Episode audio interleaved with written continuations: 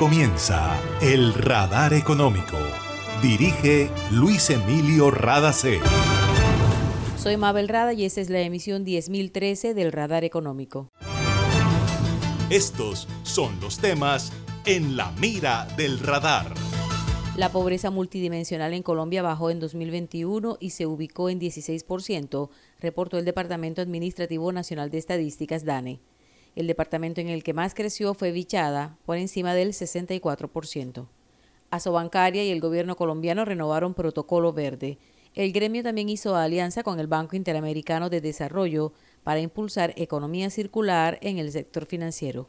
Empresa de Energía Aire está ofreciendo planes para normalizar deudas a quienes tienen cuentas pendientes. Hay jornada especial en las oficinas comerciales en Río Hacha, Santa Marta y Barranquilla. ESELCA es respaldo y confiabilidad para que Colombia pueda transitar por la ruta de la sostenibilidad. Cuando hay energía, todo es posible. Para reportar escapes o emergencias de tu servicio de gases del Caribe, marca la línea 164 desde tu teléfono fijo o celular y recibe la mejor atención de nuestro personal calificado de manera oportuna y eficaz. Línea 164, disponible las 24 horas, los 365 días del año. También puedes marcar a la línea nacional 018000 91 Tu línea amiga 164 de Gases del Caribe. Estamos contigo. Vigilado Superservicios.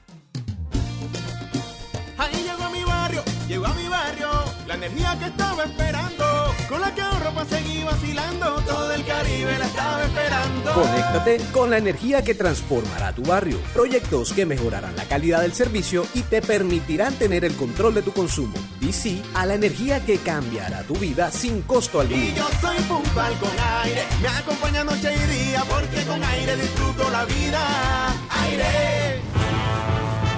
En el radar le contamos lo que está pasando en la economía. La economía circular es importante dentro del proceso de enverdecer la sociedad, dijo Hernando José Gómez, presidente de Asobancaria, durante la firma de un acuerdo con el Banco Interamericano de Desarrollo para impulsar este tipo de economía. Buena parte de la riqueza que produce Colombia se va para la basura y es importante empezar a diseñar productos que reduzcan el uso de materias primas nuevas pero el proceso requiere de colaboración público-privada en el que deben participar activamente consumidores, empresa privada y gobierno. Las empresas deberán comprometerse para generar bienes y servicios producto del reciclaje de desechos y el gobierno poner a disposición una reglamentación clara que estimule los procesos de recuperación, pero que también le cobre impuestos a quienes no reciclen o que, por ejemplo, diseñen empaques que sean difíciles de reciclar. Colombia tiene una tasa muy baja de aprovechamiento de materiales y por eso Asobancaria se comprometió a participar de manera más activa en el impulso de la economía circular, tal como explica Hernando Gómez, presidente del gremio. La banca también está contribuyendo al desarrollo de esta economía circular a través del financiamiento.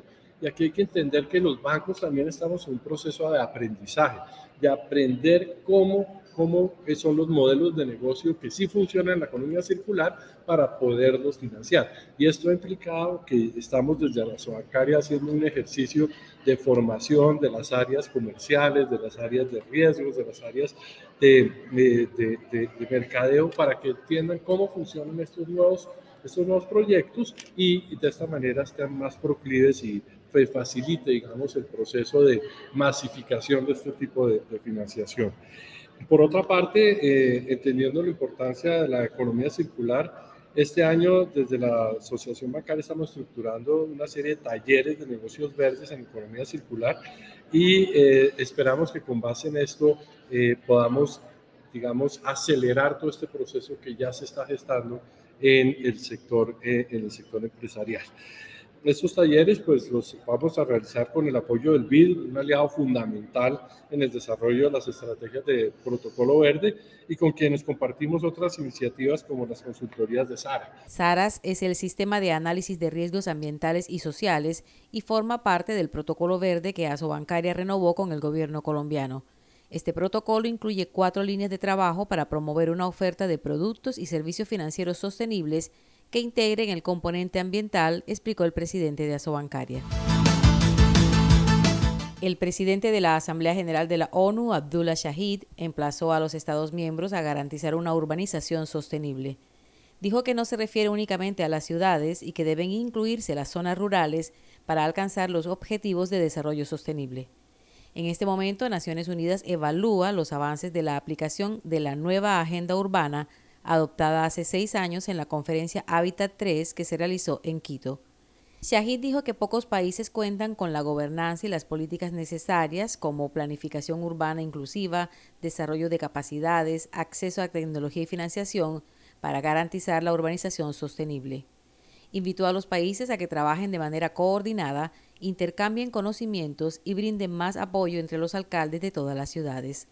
La cooperación es clave para impulsar el desarrollo de la nueva agenda urbana y para ello la movilización de millones de profesionales dedicados al urbanismo, como arquitectos, ingenieros y planificadores urbanos, es importante, dijo el presidente de la Asamblea de la ONU.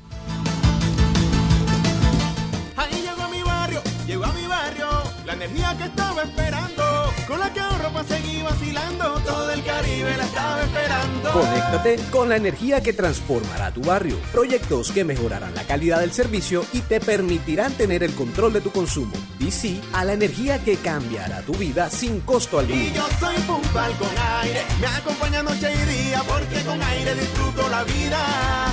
Aire. En Gases del Caribe tenemos una nueva línea de WhatsApp para atender tus solicitudes relacionadas con nuestro servicio. Escríbenos al 605-322-7000 y obtén respuesta inmediata. Recuerda 605-322-7000. En Gases del Caribe, tus trámites a la mano. Estamos contigo. Vigilado Superservicios.